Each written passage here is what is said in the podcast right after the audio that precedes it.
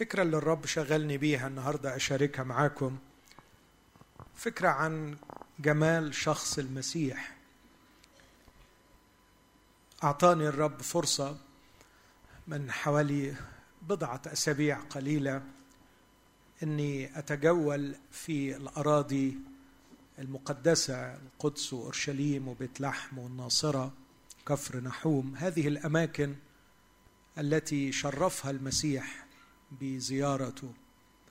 وكنت أحاول في هذه الأماكن أن أقرأ مرة أخرى الأناجيل وأحاول أن أفهم عظمة المكتوب في ضوء الجغرافيا والتاريخ اللي موجود هناك. وأكرمني الرب إنه كان معايا واحد اركيولوجيست بيشتغل في الآثار فساعدني كثيرا على فهم أشياء ربما لم أكن أفهمها جيدا من قبل. فالنهاردة وأنا بصلي إيه اللي ممكن أشارككم بيه؟ فحاجة أو حاجتين من اللي ملأوا مشاعري وأفكاري ممكن أشاركهم معاكم للتعزية والتعليم. حابب أقرأ من إنجيل متى أصحاح أربعة. إنجيل متى والأصحاح الرابع.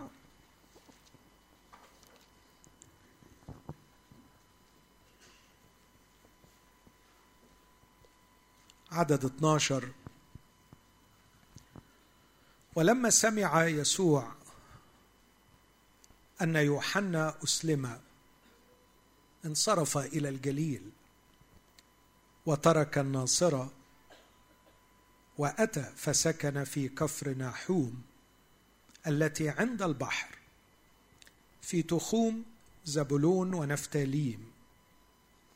لكي يتم ما قيل بإشعياء النبي القائل أرض زبلون وأرض نفتاليم طريق البحر عبر الأردن جليل الأمم الشعب الجالس في ظلمة أبصر نورا عظيما والجالسون في كورة الموت وظلاله أشرق عليهم نور.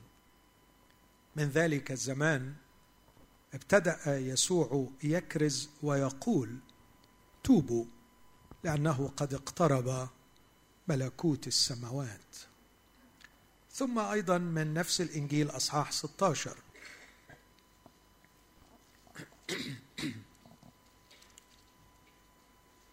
عدد 13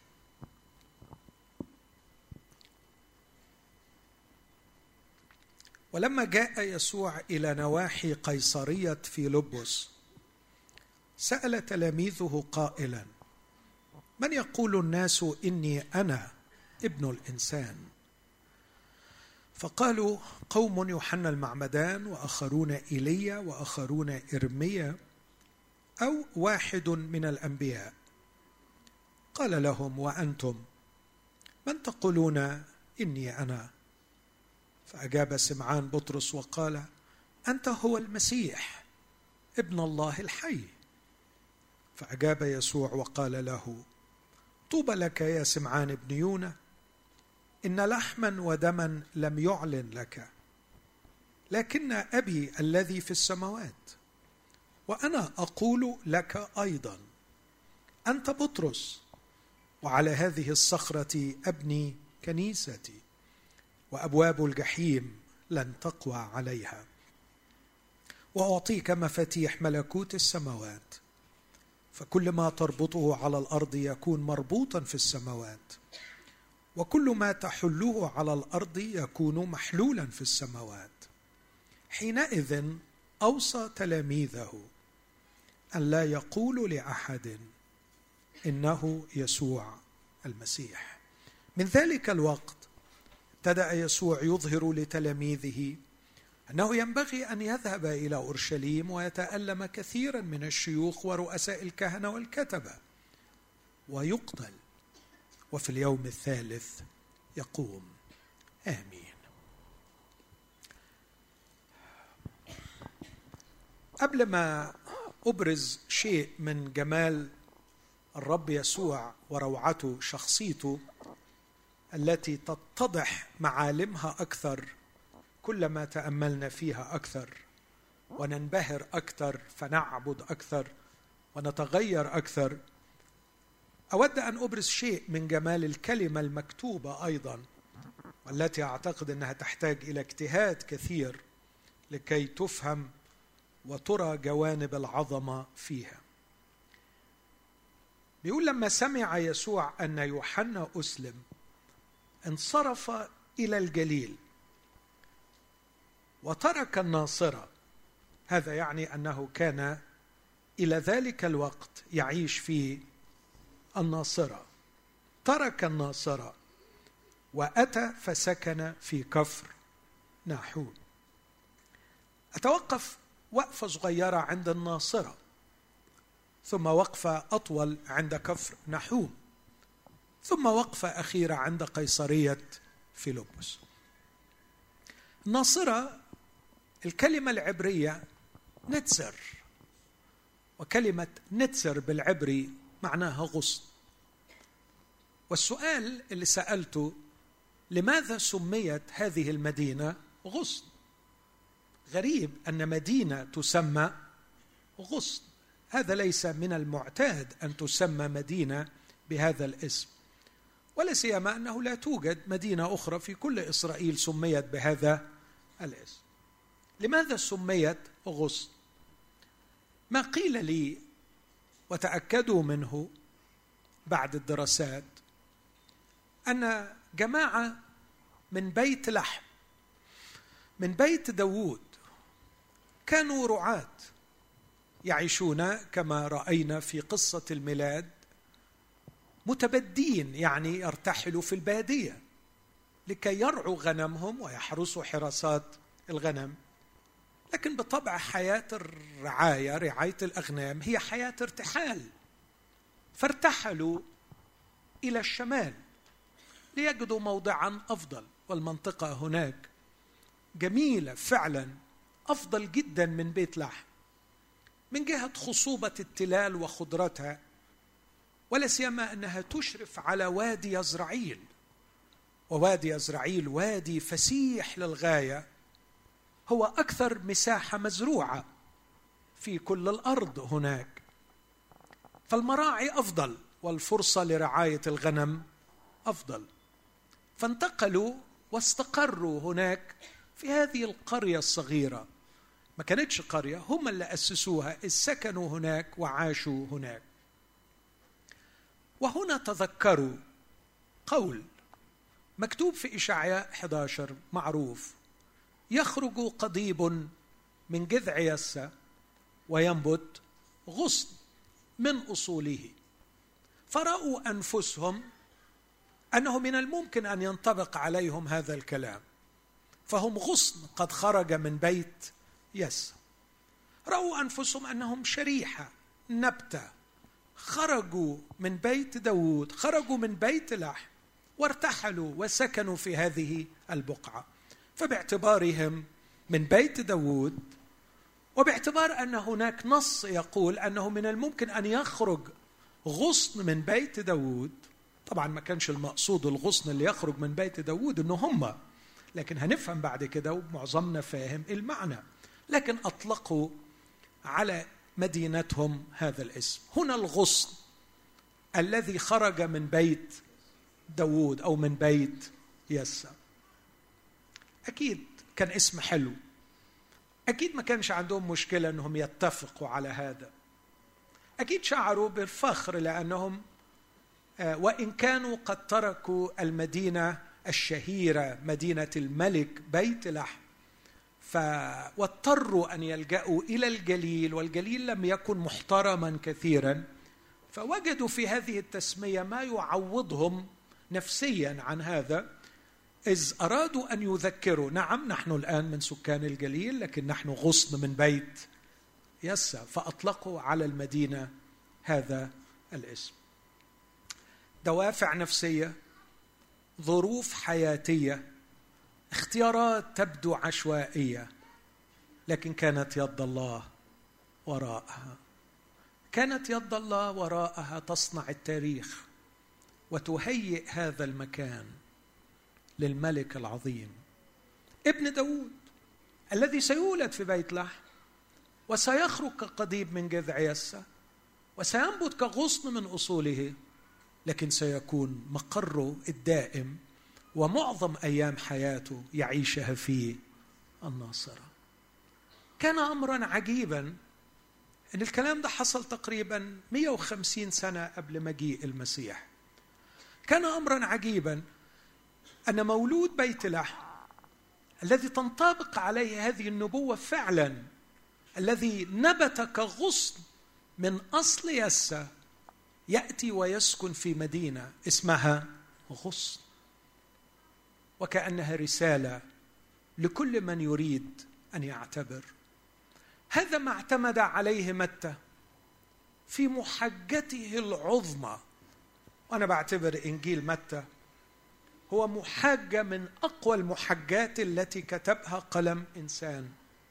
يحاجج فيها شعبا بأكمله ليبرهن لهم خطأهم وجهلهم. يقينا يمكن أن نرى عظة بطرس في يوم الخمسين نوعا من المحاجة فكان بطرس يحاجج اليهود بأنهم قد أخطأوا عندما لم يعترفوا بالمسيح ملكا كان اسطفانوس يحاجج أيضا محاجة قوية يبين لليهود شرهم وجهلهم لكن أعتقد أن أقوى محاجة مقدمة لليهود هي تلك التي كتبها متى. محاجة غاية في الإقناع والقوة. بدأها كما اعتدت أن أقول بأنه وكأنه لجأ إلى السجل المدني وطلب كشف عيلة لكي ما يبرهن بالوثيقة المعتمدة أن يسوع المسيح هو ابن داوود ابن إبراهيم. وكتب سلسلة نسبه. وأعتقد أنه أي يهودي كان يعرف جيدا قضية الأنساب. لو كان في هذه الوثيقة شك لكانوا قد طعنوا فيها على الفور. لكن إلى الآن لم نقرأ ولم نسمع عن باحث يهودي شكك في هذه السلسلة سلسلة النسب التي سجلها متى.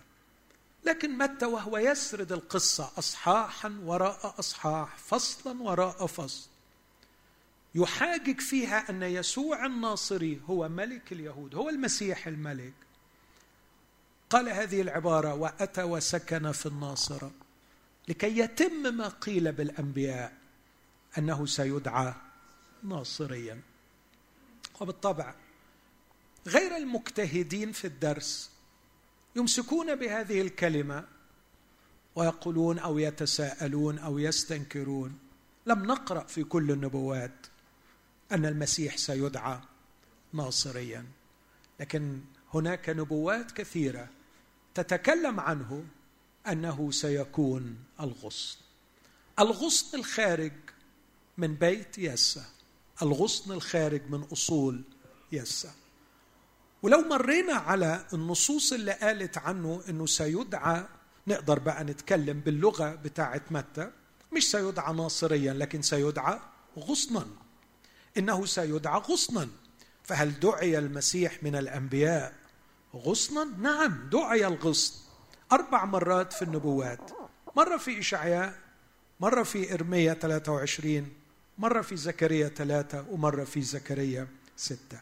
لكن قد إيه كان جميل أن نرى الله يهيئ المدينة التي سيتربى ويعيش فيها الغصن المدينة التي يتربى فيها الغصن هي نفسها اسمها غصن.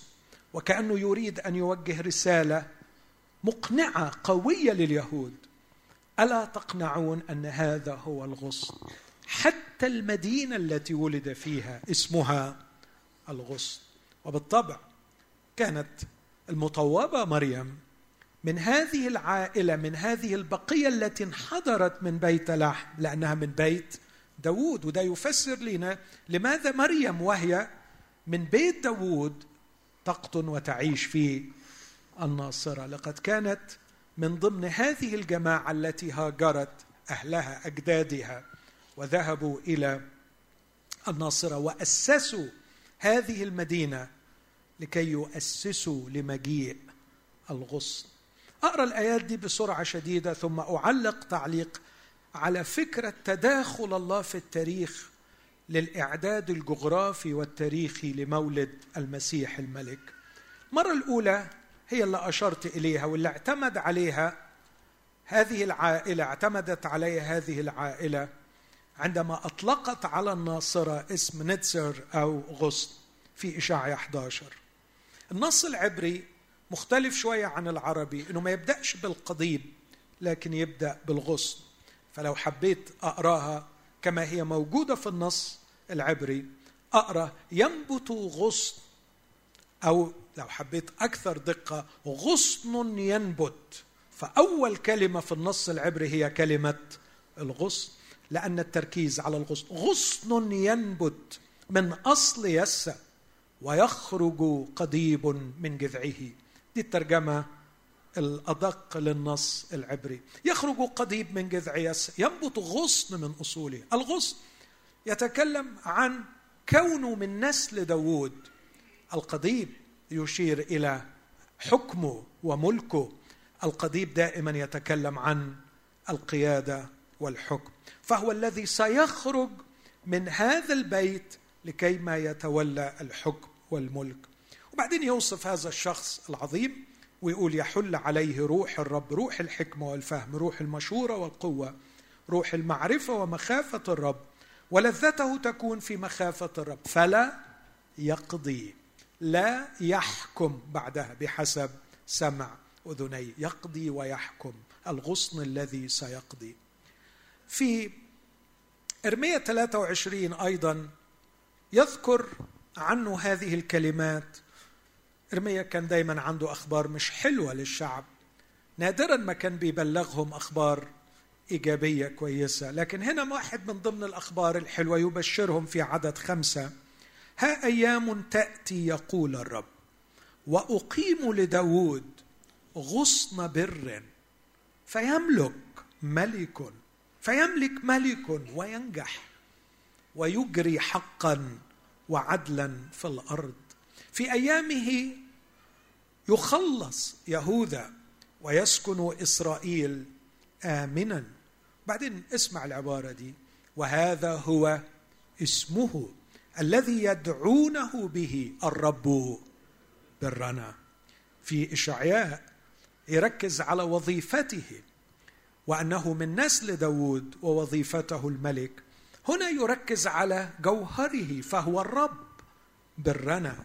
إنه ليس فقط ابن داود لكنه أيضا رب داود لكن في زكريا ثلاثة أيضا زكريا نبي الرجاء الذي لم يكف عن أن يشجع البقية الصغيرة المتألمة المحبطة بعد أن عادت من السبي في ضعف. لكن يكلمهم مشجعا إياهم في أصحاح ثلاثة.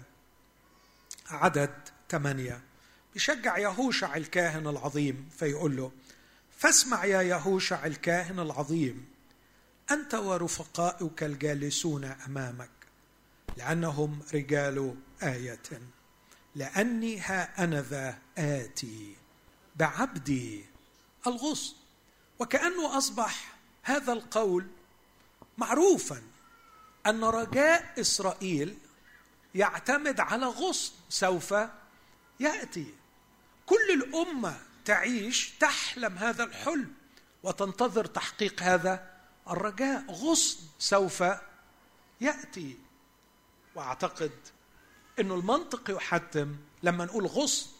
غصن من مين؟ غصن من أين؟ الإجابة تأتي من إشعياء 11 غصن من جذع يسا من أصول يسا فكانت الأمة تعرف جيدا كلها أن الملك المخلص الآتي اسمه غصن أو الغصن بالألف واللام لأنه أصبح معروف وأصبح الرجاء. يحكوا معا ينتظروا معا يتوقعوا معا مجيء الغصن. أعتقد أنه كان واضح عندما أتى الرب يسوع أن كانت هناك مجموعات مختلفة آه، سماهم الكتاب المنتظرين رجاء المنتظرين فداء في أورشليم. منهم حنا النبي وسمعان وغيرهم. التلاميذ نفسهم كانوا بيبحثوا في انتظار أي وقت. ما الوقت؟ متى سيأتي الغصن زكريا يقول لهم أو الرب على فم زكريا سوف آتي بعبدي الغصن كان الرب يكلمهم باللغة التي يفهمونها. أنتم تنتظرون الغصن والغصن سوف يأتي. وبعدين يتكلم عن ماذا سيفعل هذا الغصن. لكن وصفه بوصف ثالث جميل أنه عبدي. لاحظوا الوصف الأول أنه ملك والوصف الثاني أنه الرب. الوصف الثالث لي أنه عبدي العبد. وأعتقد أن ده يحل مشاكل كثيرة للأتقياء اللي كانوا بيدرسوا نبوة إشعياء وبيلاقوا قصائد كثيرة وطويلة وعميقة كتبها اشعياء عن عبد متألم وعبد سوف يفدي. واختلف الشراح كثيرا في إجابة السؤال من هو هذا العبد الذي يتكلم عنه؟ إشعياء لما بيقول مثلا في إشعياء 53 هو ذا عبدي يعقل يرتقي يتعالى يتسامى جدا.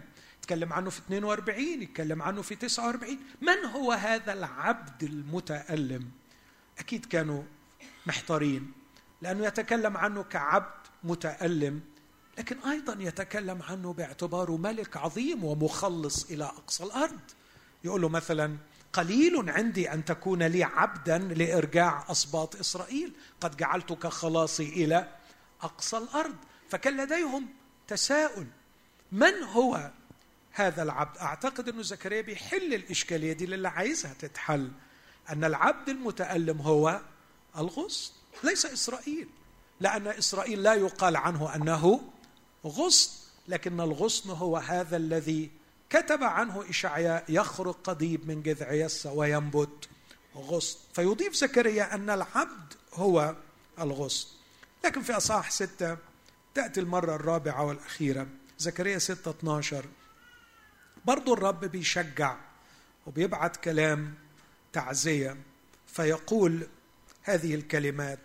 كلمه قائلا هكذا قال رب الجنود قائلا. هو ذا؟ الرجل. الغصن اسمه اسمه. ومن مكانه ينبت ويبني هيكل الرب. فهو يبني هيكل الرب وهو يحمل الجلال ويجلس ويتسلط على كرسيه ويكون كاهنا على كرسيه. كلام بديع. يضيف بعدا آخر. أنه لن يكون فقط ملك لكن سيكون أيضا كاهن. وهذا لم يراه إسرائيل من قبل ولم يعرفوه. فبلا شك كانت تثير فيهم أسئلة تجيب أسئلة وتخلق أسئلة. علشان كده ما كانش عند الأتقياء مشكلة. عندما التقوا بيسوع المسيح وفهموه إنهم يقولوا وجدنا الذي كتب عنه موسى والأنبياء. والوصف الأخير يضيف الجانب الرابع في الغصن أنه الرجل. ففي الأولى ملك وفي الثانية الرب وفي الثالثة العبد وفي الرابعة هو الرجل. وهذا أيضا ما صار على نهجه كتاب البشائر الأربعة.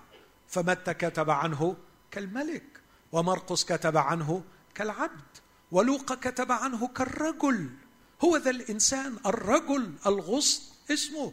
ويوحنا كتب عنه باعتباره الرب.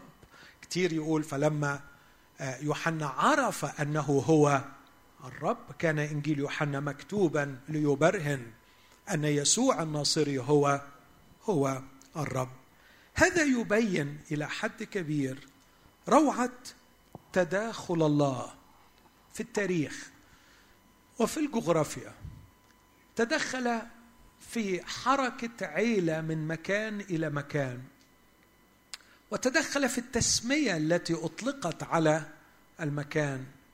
وفي نفس الوقت ترينا سلطان الله على كتبة الوحي. الذين دون اتفاق الفارق الزمني بين إرميا وإشعياء 150 سنة. والفارق الزمني بين زكريا وإرميا 150 سنة. لكن الكل يكتبون مسوقين من الروح القدس. يتكلمون عن شخص هو الغصن الذي عليه الرجاء والذي يأتي في الأرض ويعيش في بلد بلد صغيرة للغاية لكن يا للعجب يدعى اسمها ناصرة يدعى اسمها غصن لكي يدعى هو ناصريا أو غصنا. هل فعلا الله كان يتدخل في التاريخ بهذا الشكل؟ هذا إيماني يا أحبائي وهذا واضح من هنا. لكن أضيف بعض الأشياء الأخرى. من الثقافة العامة لهذه المرحلة أو تلك الفترة تؤكد هذا. في القرن الرابع قبل الميلاد أواخر القرن الخامس وبدايات القرن الرابع قبل الميلاد فجأة صمت الوحي. ولم يعد الله يتكلم في إسرائيل بأنبياء. وكانت هذه الفترة كان هذا التاريخ بداية ما يسمى بالصمت الإلهي. لكن في نفس الوقت ده حصلت حاجة غريبة في تاريخ البشرية. لا يتوقف عندها الناس كثيرا لكن بلا شك لا يتوقفوا عندها كثيرا في علاقتها بالإيمان المسيحي لكن يتوقفوا عندها كثيرا من جانب آخر. في أثينا ظهر رجل في ذات الوقت اسمه سقراط. وقلب مدينه اثينا بفلسفته. كان هناك قبل سقراط فلاسفه كثيرين لكن قليلون هم الذين يعرفون أسماءهم. لكن لما بيؤرخوا للفلسفة يقولوا ما قبل سقراط وما بعد سقراط. قلب المدينة ورفض العبادة الوثنية وحكم عليه بالإعدام. وكان له تلميذ اسمه أفلاطون وكان تلميذ أفلاطون اسمه أرسطو وكان تلميذ أرسطو هو الإسكندر الأكبر. وعجيب أن يكون التلميذ الرابع ليس فيلسوفا كأساتذته لكن محاربا بطلا. تنبأت عنه نبوة دانيال أنه تيس اليونان العافي الذي سيطير ويخضع الأرض في فترة وجيزة جدا. عندما ظهر سقراط وأفلاطون وأرسطو صارت أثينا قبلة كل الأرض. لمن يرغب أن يتعلم؟ لمن يرغب أن يتحضر؟ لمن يرغب أن يتثقف؟ فكانت الناس تأتي. كانت مصر قد أفل مجدها. كانت العراق انتهت. كانت أثينا في ذلك الوقت قبلة الأنظار للعلم. وكان اللي لازم يجي علشان يتعلم لازم يتعلم أول شيء اللغة اليونانية. كان لابد أن يتعلم اللغة اليونانية. الإسكندر الأكبر كان عنده مشكلة أنه كان يريد أن ينصف أستاذه أرسطو على أستاذ أستاذه أفلاطون. كان أفلاطون ينادي بالثنائية أرسطو ينادي بالوحدة. ووضع الإسكندر على قلبه أن يوحد العالم كله من خلال اللغة اليونانية أن يعلم كل شعوب الأرض اللغة اليونانية ومدينة الإسكندرية أقوى شهادة بمكتبتها العظيمة واللغة اليونانية التي انتشرت فيها كانت شهادة على جهاد الإسكندر في أن ينشر اللغة اليونانية في كل ربوع الأرض. انتشرت اللغة اليونانية وفي القرن الثالث الميلادي حدث حدث له دور كبير في تاريخ البشر. حاكم الإسكندرية قرر أن يترجم العهد القديم وهنا جاءت الترجمة السبعينية. في القرن الثاني الميلادي حدث فعل آخر. كان عزر الكاهن قد أتم الشريعة بعد السبي في إسرائيل. ولم يكن هناك هيكل. وكان اليهود معرضين أن يفقدوا هويتهم. فقرر أن ينشئ فكرة المجامع اليهودية. وابتدأت المجامع اليهودية تنتشر. في القرن الثاني الميلادي وبدعم من يهوذا المكابي الذي كان مدعوما من الرومان في ذلك الوقت نشر في كل بقاع الأرض المجامع اليهودية. فحيث يوجد يهود مشتتين كان هناك مجمع لليهود. انتشرت اللغة اليونانية انتشرت الترجمة السبعينية وانتشرت المجامع اليهودية. حتى نصل للقرن الأول الميلادي وفي القرن الأول الميلادي صارت في أوائله أو قبل بدايته الأول عفوا قبل الميلاد في نهايته صارت روما هي الإمبراطورية العظيمة. وأرادت أن تحكم قبضتها على الأرض. فتعلمت من أخطاء اليونان ومن أخطاء فارس من قبلهم. كانت الأزمة دائما في غياب الطرق التي تصل عليها الإمدادات للجيوش عندما تتعثر. فكان جنون الإمبراطورية الرومانية وشغلها الشاغل أن تشق الطرق. فشقت طرق بشكل مخيف. إلى اليوم هناك طرق في أوروبا وفي قبرص وفي غيرها من البلدان كانت هي الطرق التي شقتها روما. ومن ساعتها صار المثل كل الطرق تؤدي إلى روما. وهنا ولد المسيح. على هذه الخلفية يقول الدارسون اسمعوني أحبائي لولا انتشار اللغة اليونانية التي كتب بها العهد الجديد ولولا وجود الترجمة السبعينية ولولا وجود المجامع اليهودية التي كانت تبدأ منها الكرازة في كل مدينة ولولا الطرق الرومانية ما كان هناك انتشار للرسالة المسيحية. كان الله يتدخل في التاريخ.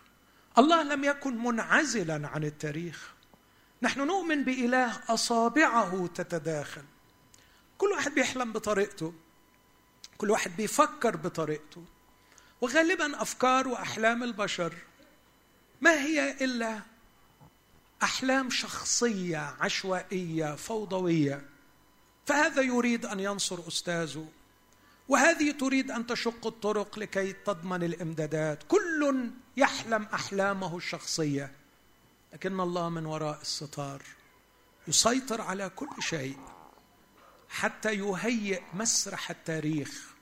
بمدينة الناصرة التي اسمها الغصن وبعالم يستطيع تستطيع الرسالة أن تصل إليه باللغة اليونانية تبدأ من المجامع اليهودية يحمل البشارة مسافرون على الطرق الرومانية. كان الله مسيطرا علشان نوصل للكلمة دي. لما جاء ملء الزمان عندما اكتمل الإعداد وتهيأ المسرح ولد المسيح. كان ينبغي أن يولد في الناصرة والناصرة هي الغصن وهو الغصن. وكان يوسف من بيت داوود من العائلة التي هاجرت من 150 سنة. فكان من الممكن أن يستمر في الناصرة. ومريم موجودة في الناصرة. والحبل المقدس حدث في الناصرة. البشارة جاءت في الناصرة والحبل حدث في الناصرة.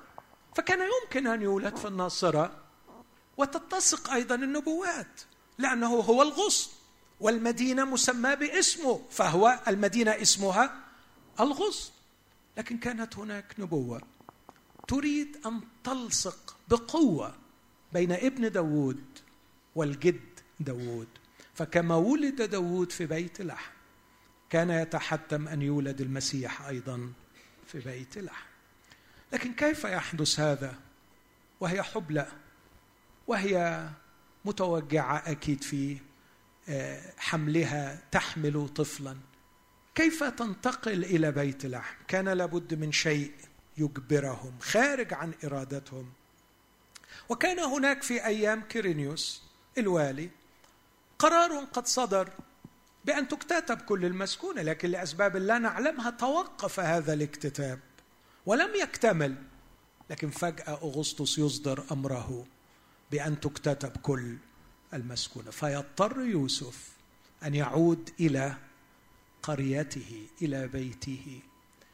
بلا شك كان امرا صعبا لكن لكي تتم نبوة ميخا أصحاح خمسة وأنت يا بيت لحم. لست الصغرى بين ألوف يهوذا. منك يخرج لي مدبر يرعى شعبي إسرائيل.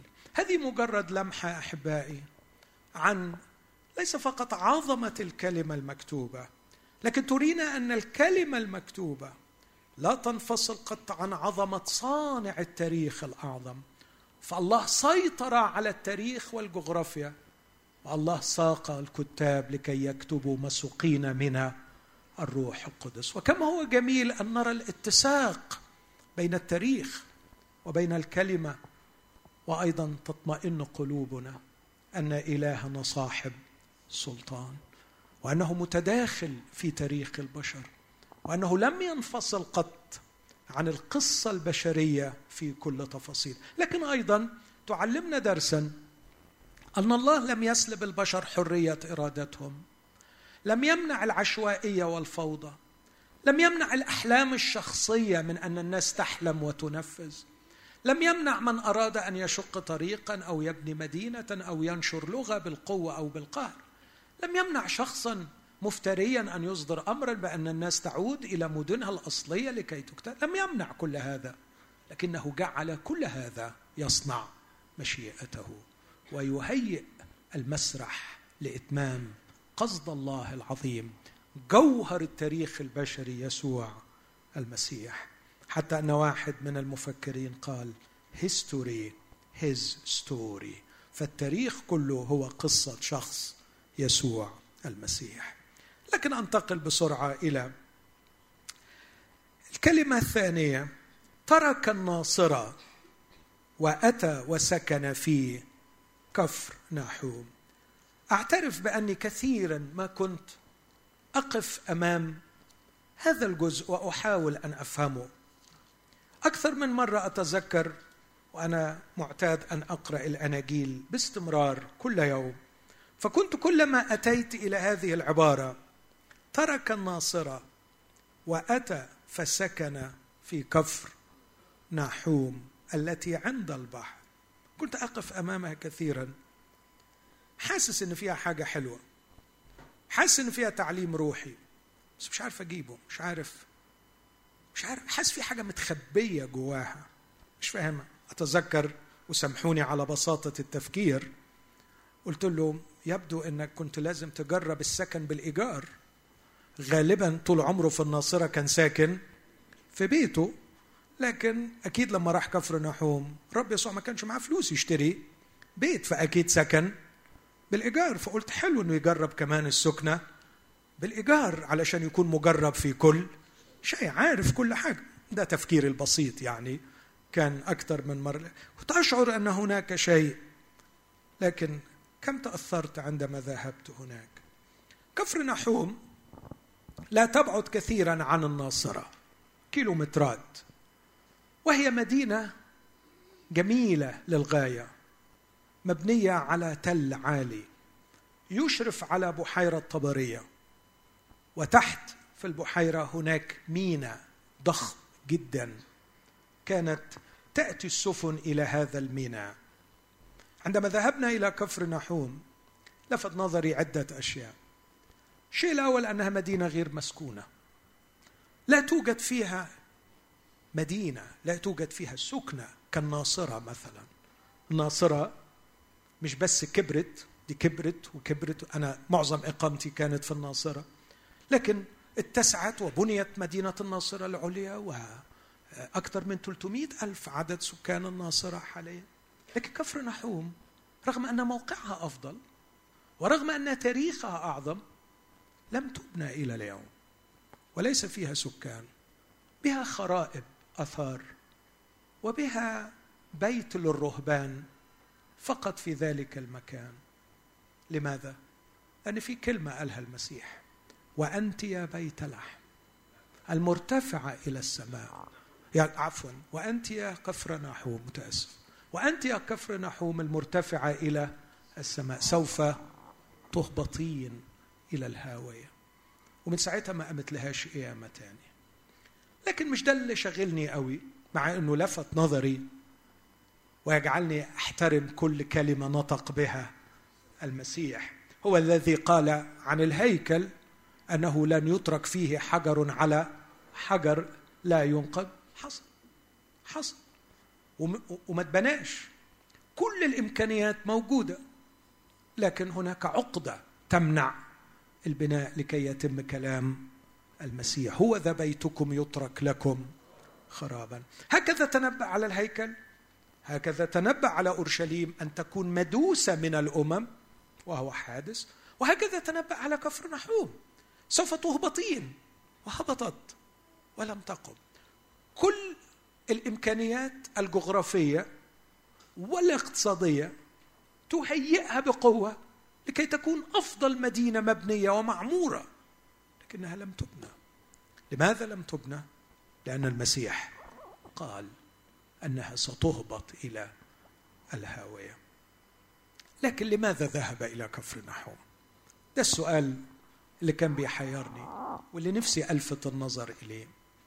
مدينة كفر نحوم من هذا الجانب تحت سفح الجبل بحيرة طبرية والميناء المهم للغاية. لكن فوق التل على الجانب الآخر من التل هناك طريق من الطرق التي شقتها روما. يبدأ من مصر وينتهي في سوريا. هذا الطريق في غاية الأهمية. كان طريقا للجيوش وكان طريقا تجاريا ضخما جدا. ولو تلاحظوا النص اللي بيقوله متى. لكي يتم ما قيل بإشعياء النبي. أرض زبلون أرض نفتالين. بعدين يقول طريق البحر. عبر الأردن. طريق البحر. هذا هو طريق البحر. كان واحدة من الأشياء اللي لفتت نظري أن ال milestones العلم ال signs العلامات الإرشادية اللي على الطريق موجودة لغاية دلوقتي. الطريق موجود وعلى بعد كل ميل يضع عمودا صغيرا. يكتب عليه اسم الإمبراطور الذي في أيامه شق الطريق ويكتب عدد ال miles. ال mile رقم كذا ال mile رقم كذا. موجودة هذه الأحجار موجود هذا الطريق عبر البحر. والطريق يمر فوق المدينة مباشرة. فمن أسفل ميناء ومن أعلى طريق تجاري. لكم أن تتخيلوا حجم التجارة. لكم أن تتخيلوا حجم الفنادق الصغيرة التي كانت تبنى لاستقبال المسافرين. لكم أن تتخيلوا حجم الشر الذي يرتكب في هذه المدينة. هذا يفسر لماذا كان يوجد قائد مئة في كفر. نحوم إنها مدينة من الجليل مدينة المفروض زيها زي مدن الجليل لكن لا يوجد أي قائد مئة في أي مدينة. وجد في هذه المدينة لكي ما يؤمن هذا الطريق. فكان قائد المئة والحامية التي معه لحراسة هذا الطريق. كان الشر يرتكب فيها كثيرا. كانت مكان تبادل الثقافات تبادل الحضارات.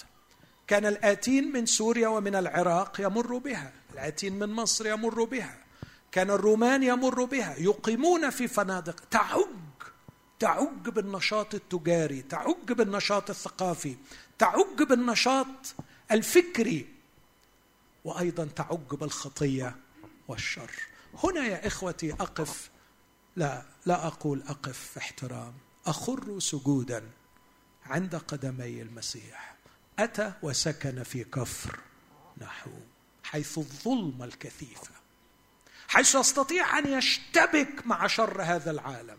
حيث يستطيع أن يتواجد في معاقل الصراع الموجوده في هذه المنطقة. لم يقبع ساكنا في الناصرة. ينتظر أن يأتيه باحثين عن الحق. لكنه أتى وسكن في كفر نحوم فين كبيرك يا شر؟ كبيري في كفر نحوم. هروح واسكن لك في كفر نحوم. سأواجهك أيها الشر في معاقلك. وعشان كده متى؟ وهو بيعلق وده يربط الكلام ببعضه. بيقول علشان يتم المكتوب إن الشعب الجالس في الظلمة أبصر نورا عظيم. الجالسون في كورة الموت أشرق عليهم نور. لم أكن أفهم كفر نحوم بهذا الشكل لقد كانت مدينة غنية للغاية أحد الأدلة.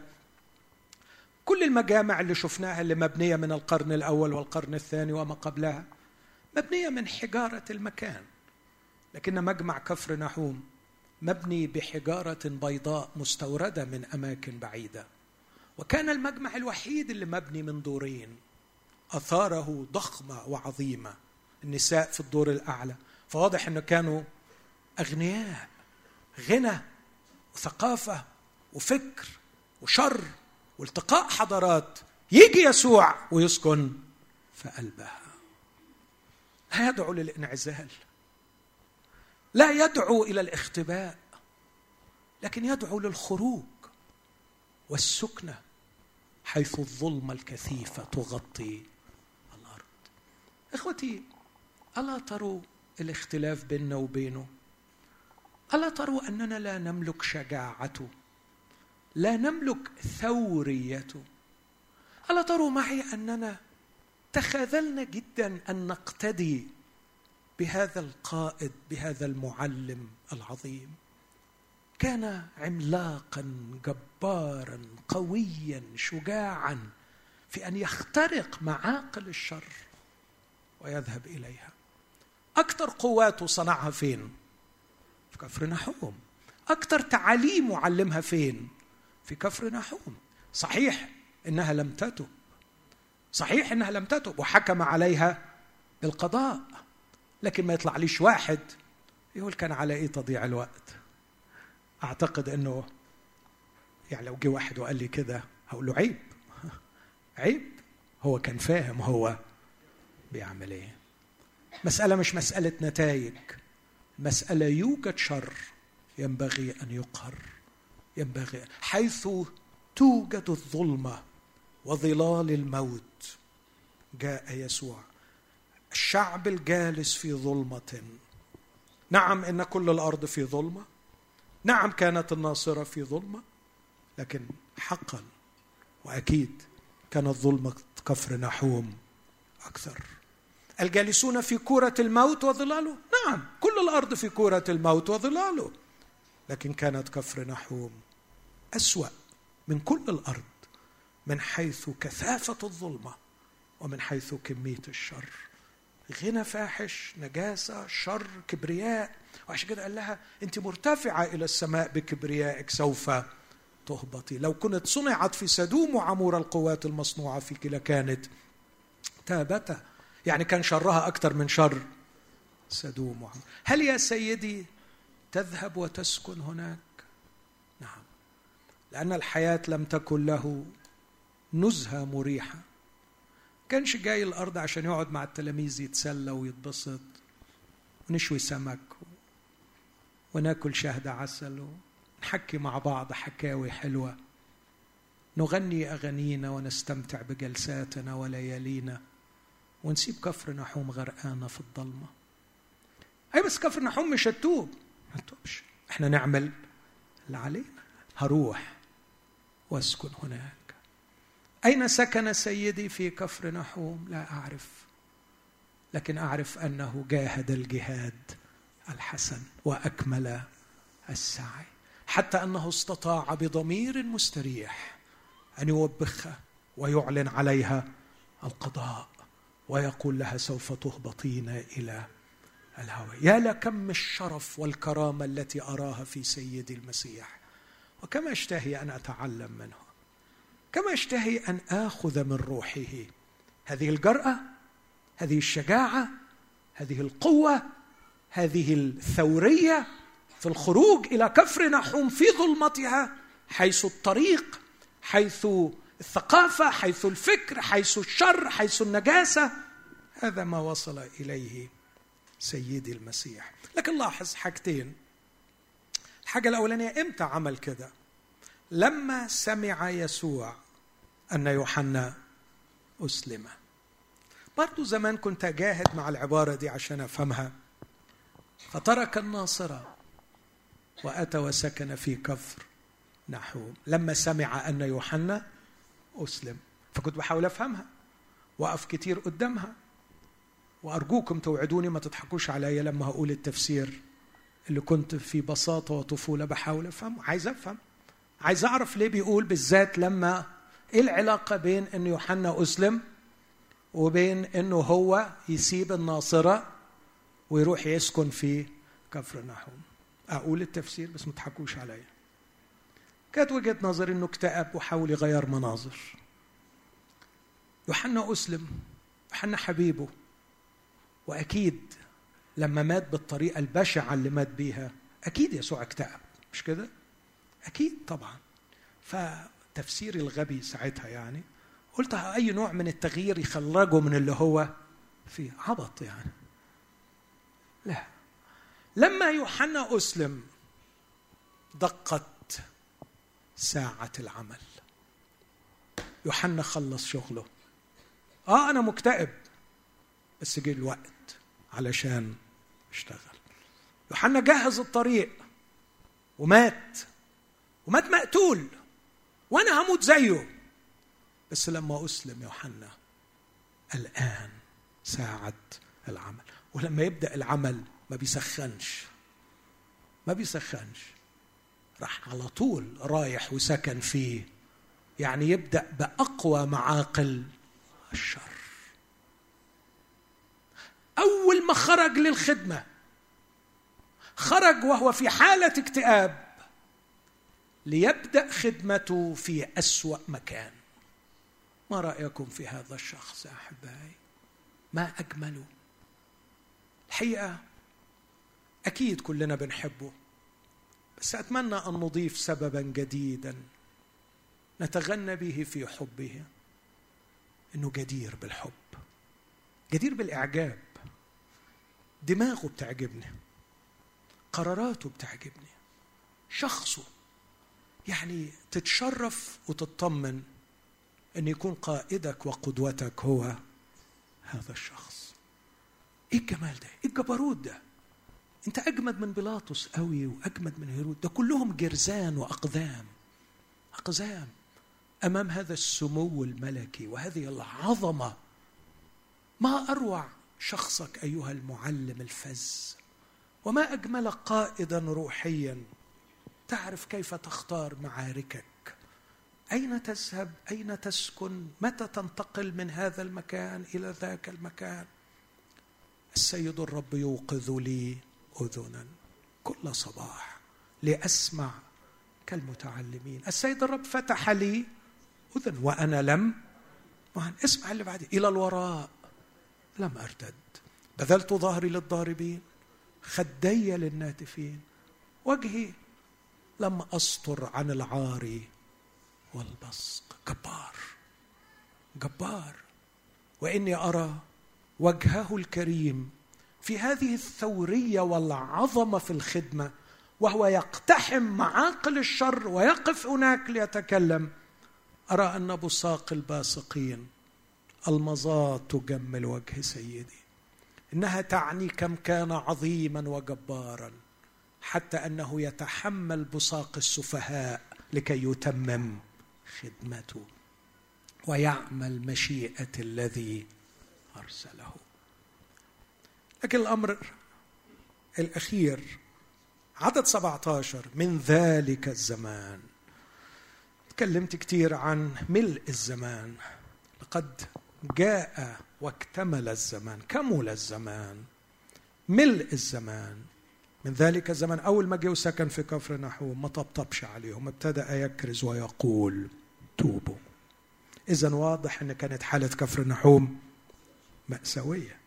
ابتدأ يكرز ويقول توبوا لأنه قد اقترب ملكوت السماوات. والاقتراب هنا ليس اقترابا زمنيا الكلمة اليونانية لا تعني اقتراب زمني لكن ات هاند يعني أصبح متاحا أصبح الملكوت متاح. فإذا أردت أن تدخل إلى هذا الملكوت كل ما عليك أن تعترف بالملك فالملك موجود يبقى الملكوت قد اقترب. توبوا. لأنه قد اقترب ملكوت السماوات. أختم بالقصة الأخيرة. طبعا هناك قصص كثيرة لكن أنا اخترت بس كفر نحوم وقيصرية فيلبس. في قيصريتين هناك. في قيصرية هرودس. دي قريبة من المطار بتاع تل أبيب.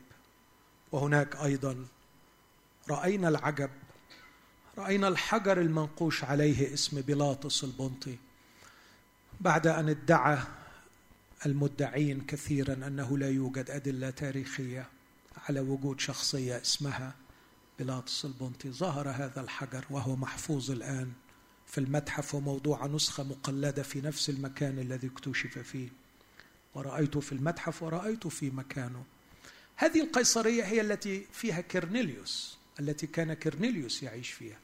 وهي قريبة من يافا حيث ظهرت الرب أو تكلم الرب مع بطرس وأرسله إلى كرنيليوس في قيصرية. كانت مدينة رومانية ضخمة عظيمة هي دي اللي اتسجن فيها بولس ليها حكايات كتيرة بس مش دي اللي هقف عندها. اللي هقف عندها قيصرية فيلبس ودي العكس تماما دي في أقصى الشمال. على حدود جنوب لبنان وتحت هضبة الجولان مباشرة يعني على الحدود مع سوريا ولبنان. والمسافة ما بين كفر نحوم أو الناصرة لغاية هناك لا تقل عن مئة كيلو متر وطبعا الرب يسوع راح مشيا على الأقدام. فلما تقرأ الجزء ده كتاب يقول في عدد 13 يعني واضح إنه في أصحاح 15 كان عند بحر الجليل.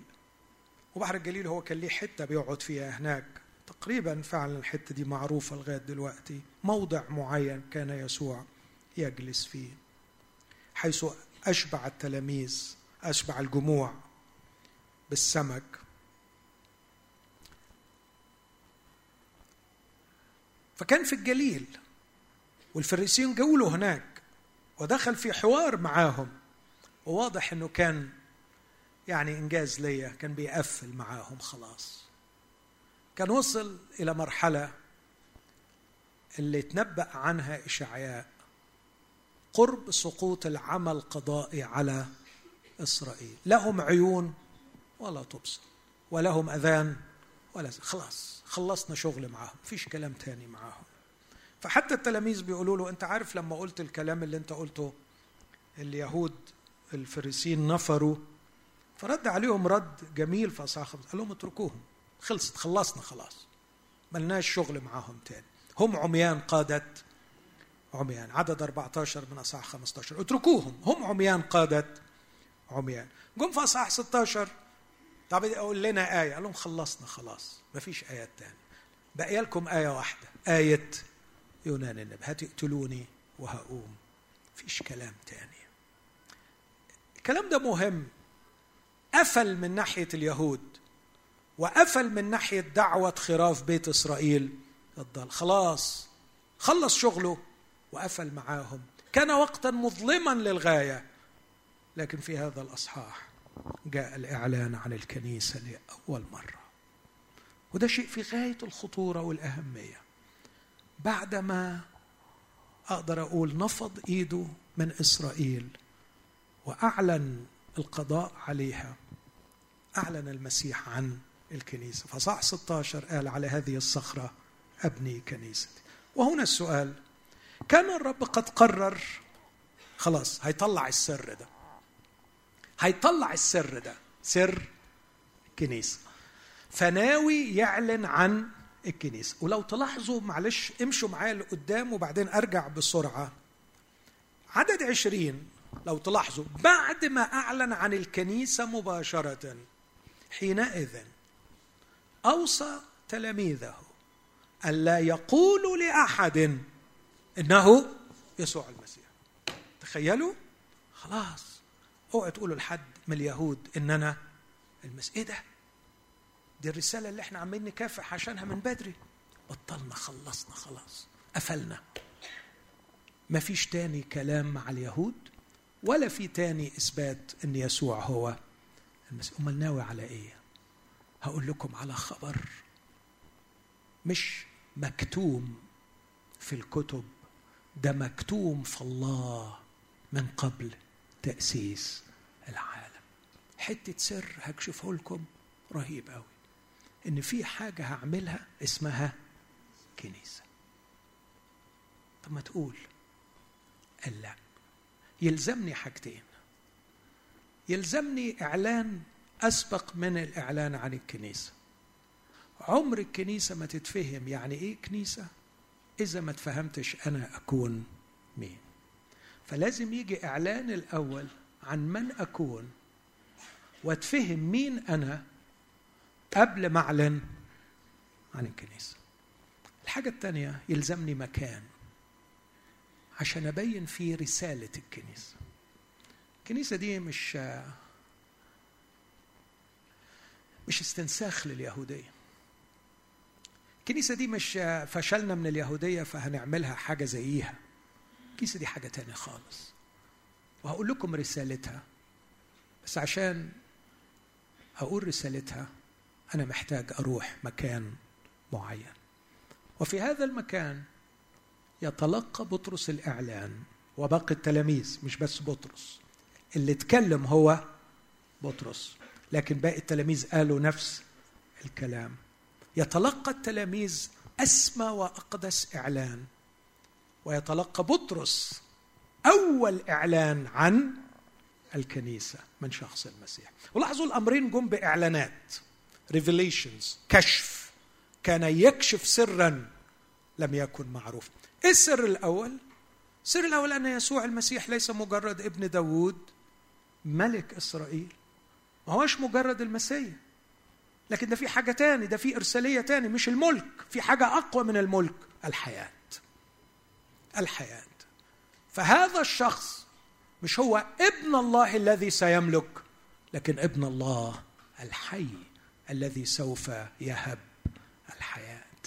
ده أمر مش من جهة وظائفه لكن من جهة جوهره وحياته. فقال له أنت هو المسيح ابن الله الحي. إيه قيمة الإعلان ده؟ يشير إلى جوهر المسيح وليس مجرد وظيفته. لاحظوا أحبائي هم كانوا عارفين إنه ابن الله لأنه مرثا لما كلمها كلام ما فهمتهوش وما عرفتش تجاوب رجعت للي هي عارفاه. فبقول لها أتؤمنين بهذا يا مرثا؟ قالت له أنا أؤمن أنا أقول لك اللي عارفاه. أؤمن أنك أنت هو المسيح مين يكمل. ابن الله الآتي. والآتي دي مخلصة معروفة. هم كانوا عايشين مستنين الآتي. المعمدان يقول له أنت هو الآتي أم ننتظر آخر الملك الآتي لما شافوه داخل أورشليم قالوا مبارك الآتي. فما هي حدود إيمانهم كلهم كتلاميذ بيسوع أنه هو ابن الله الآتي إلى العالم لكي يملك؟ لكن اللي بيقوله بطرس ده كلام جديد في منطقة جديدة مختلفة تماما. مش مسألة إنك آتي إلى العالم أنت مسألة إنك أنت اللي فيك الحياة فيه كانت الحياة. أنت ابن الله الحي. المعطى من الله لكي تعطي حياة أبدية. ده اللي قاله يسوع وهو طالع السماء وهو فرحان يقول له مجد ابنك ليمجدك ابنك أيضا. إذ أعطيته سلطانا مش على إسرائيل لكن سلطانا على كل جسد ليعطي حياة أبدية لكل من أعطيته. آه صحيح المشروع الثاني باقي. ما راحش ما ضاعش. بس مشروع صغير قوي لكن المشروع الكبير اتكشف. مش ابن الله الآتي لكن ابن الله الحي. قال له فهمتها بطرس؟ طوبى لك. بس على فكرة دي ما جبتهاش بشطارتك. لحما ودما لم يعلن لك. لكن أبي الذي في السماء. وأنا أيضا. وأنا أيضا. وأنا أقول لك أيضا. أيضا هنا مهمه قوي يعني هو قال لك وأنا أيضا أقول لك. فأنت خدت إعلان من الآب خد بقى إعلان من الإبن. وأنا هكشف لك بقى. طالما فهمتوا مين أنا أنا اللي بدي الموت حياة من نفس نوعية حياتي. أنا اللي بخلق خليقة جديدة نفس الأشخاص الميتين بالذنوب والخطايا أولاد آدم من بقى إسرائيل من الأمم من أي حتة مش فارقة خلاص. كلهم أشرار وميتين بس أنا هديهم حياة لأن أنا ابن الله الحي. أنا اللي يوحنا هيكتب عني فيه كانت الحياة أنا المحيي اللي هديهم الحياة. مش كده يسوع؟ كان لو تقرأ إنجيل يوحنا يكرز بالحياة وليس بالملك. من يسمع كلامي ويؤمن بالذي أرسلني له حياة. ابن الله الحي. ما دام فهمت الحقيقة دي يا بطرس هي دي الصخرة. وعلى هذه الصخرة أبني كنيستي. أدي لك إعلان الكنيسة وأبواب الجحيم لن تقوى عليها إخوتي الأحباء صار المسيح مع تلاميذه. كل هذه المسافة الطويلة على الأقدام أعتقد أن خدت منهم بضعة أيام. وذهب بهم إلى هناك. أنا ما كنتش أعرف أن أنا هتكلم في الموضوع ده. كنت جبت لكم الصورة. لكن الصورة بديعة للغاية. المنطقة هناك غاية في الإبداع في جمال الطبيعة.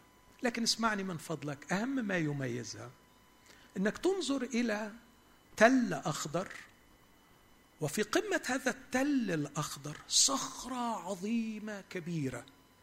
بس مش كبيرة لدرجة إنك عينك ما تجيبهاش لا هي يعني مساحتها محدودة بس. صخرة عملاقة ومقطوع منها أحجار كثيرة. فتقدر تتخيل الصخرة العملاقة نوع من الصخر الأسود القوي جدا اللي مقطوعة منه أحجار.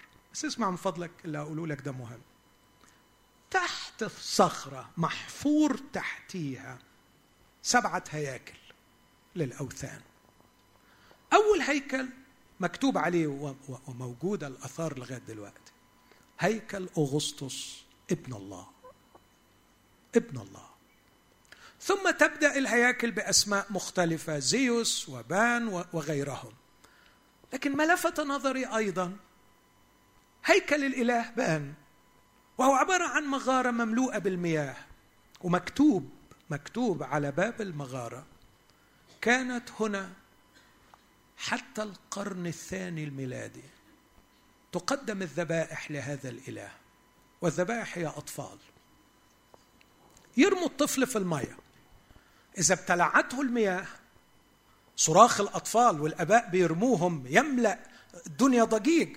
إذا ابتلعته المياه يعتبروا أن الإله قبل الذبيحة. إذا الطفل طفى على سطح المياه ميت يرموا له طفل تاني وثالث حتى يرضى الإله. وعلى باب هذا الهيكل مكتوب The Gate of Hades باب الجحيم. باب الجحيم. لاحظ أول هيكل ابن الله والهيكل الثاني باب الجحيم تحت الصخرة. أخذ يسوع التلاميذ. ووقف بهم هناك. تلقوا أعظم إعلان عن نبع الحياة. ثم يضيف هو هذا الإعلان. على هذه الصخرة. فوق كل الهياكل الوثنية. على أنقاض الهياكل الوثنية. ستهدم الهياكل الوثنية. ستبطل العبادة الوثنية. وعلى هذه الصخرة أبني كنيسة وأبواب الجحيم اللي من تحت دي لن تقوى عليها. المفهوم الشائع أن الكنيسة تجلس في مكانها ثم يأتي الأشرار ليحاربوها لكن أبواب الجحيم لن تقوى عليها. لا المفهوم اللي بيقول المسيح غير كده. المفهوم اللي بيقول المسيح إن أنا أنا اللي هروح وههدم هذه الهياكل وأبواب الجحيم لن تقوى. الكنيسة ستقوى على أبواب الجحيم. الكنيسة اللي على إيديها تتقفل المعابد الوثنية. الكنيسة اللي لو شافت شغلها لن يبقى معبد وثن لكن الكنيسة مش شايفة شغلها. الكنيسة مش شايفة شغلها. بل بالعكس للأسف الشديد في صراع الكنيسة مع العبادة الوثنية قفزت المعابد الوثنية إلى داخل المؤسسات الكنسية. والكنيسة الحقيقية انسحبت من المعركة. تغني اغانيها وتستمتع بلياليها. بينما كانت رسالة المسيح أن تخرج الكنيسة إكليسيا جماعة خارجة تخرج لكيما تعلن حربا مقدسة على المعابد الوثنية. ويعدها ربها ويعدها رأسها أن أبواب الجحيم لن تقوى. من أين آتي باليقين أن العبادة الوثنية من الممكن أن تنهار أمام الكنيسة؟ ليس عندي سوى عبارة نطق بها المسيح وهي تكفيني. أبواب الجحيم لن تقوى عليها. إذا المسيح قال كفر نحوم هتقع. كفر نحوم تقع. وإذا المسيح قال إن الهياكل الوثنية مش باب الجحيم بقى لم كل أبواب الجحيم لن تقوى. عندما تخرج الكنيسة من مناطق راحتها عندما تخرج الكنيسة من مناطق متعتها وتعرف الكنيسة ما هي رسالتها الحقيقية وتفتح الكنيسة عينيها على كم الظلمه والعبادة الوثنية وتخرج كربها ورأسها ومعلمها بكل الحب لهؤلاء الأطفال الذين يذبحون. وأمام هذا الشر الذي يستمر جيل وراء جيل يقف رب المجد ليقول أبني كنيستي وأبواب الجحيم لن تقوى عليها وكأنه بيقول أنا ابن الله مش أغسطس أنا الحي أنا الحي اللي همنع هذا الموت أنا اللي أقوى من باب الجحيم الذي يبتلع الأطفال. إخوتي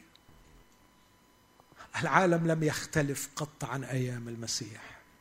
لم تزل العبادة الوثنية يسمع صوتها في شوارعنا كل يوم. لم تزل العبادة الوثنية تنتشر في كل مكان داخل الديانة المسيحية وخارجها. ولا توجد قوة تستطيع أن تواجه العبادة الوثنية إلا الكنيسة الحقيقية. الكنيسة الحقيقية شغلتها مش تقفل على روحها الباب وتقعد تقول اخص على الوثن اللي بره. عيب الوثن اللي بره. وحش الوثن اللي بره. على فكرة إحنا عارفين انه اخص وعيب ووحش. كيس الحقيقة تطلع وتروح للوثن وتهدم الوثن. جدعون عايز تخدم ربنا؟ روح اهدم مذبح البعال. روح تكلم ولا تسكت. اكرز بالكلمة في وقت مناسب وغير مناسب. أصلي من كل قلبي أن الإعجاب بهذا الشخص يستحوذ علينا. رائع قائد كبير جريء شجاع ضخم فخم رهيب مهوب جبار. أنا بتخيل كم الثقة اللي كان بيبثها في تلاميذه. إيه ده؟ معقول؟ معقول أنت أقوى من الهياكل دي؟ دي العبادة دي ليها مئات سنين يا سنة اقوى أيوه أنا اقوى وهعدها وعلى فكرة كان عنده بس تلميذ محترم اسمه بولس. يقال انه طوله ما كانش أزيد من 150 سنتي. وكانوا عظمياته كلهم مكسرين. وكان جلده كله متمزق لأنه خمس مرات يقبل أربعين جلدة إلا واحد ثلاث مرات. وخمس مرات اتضرب بالعصي ولا يعني سفن مكسرة وعصي مضروب وجلد مجلود ورجم مرجوم يعني بقي إيه فيه ده؟ بقي فيه إيه؟ بس تعرف ده؟ لما كان بيدخل بلد كانت العبادة الوثنية بتقع. عايز دليل؟ إيه أقوى معقل للعبادة الوثنية؟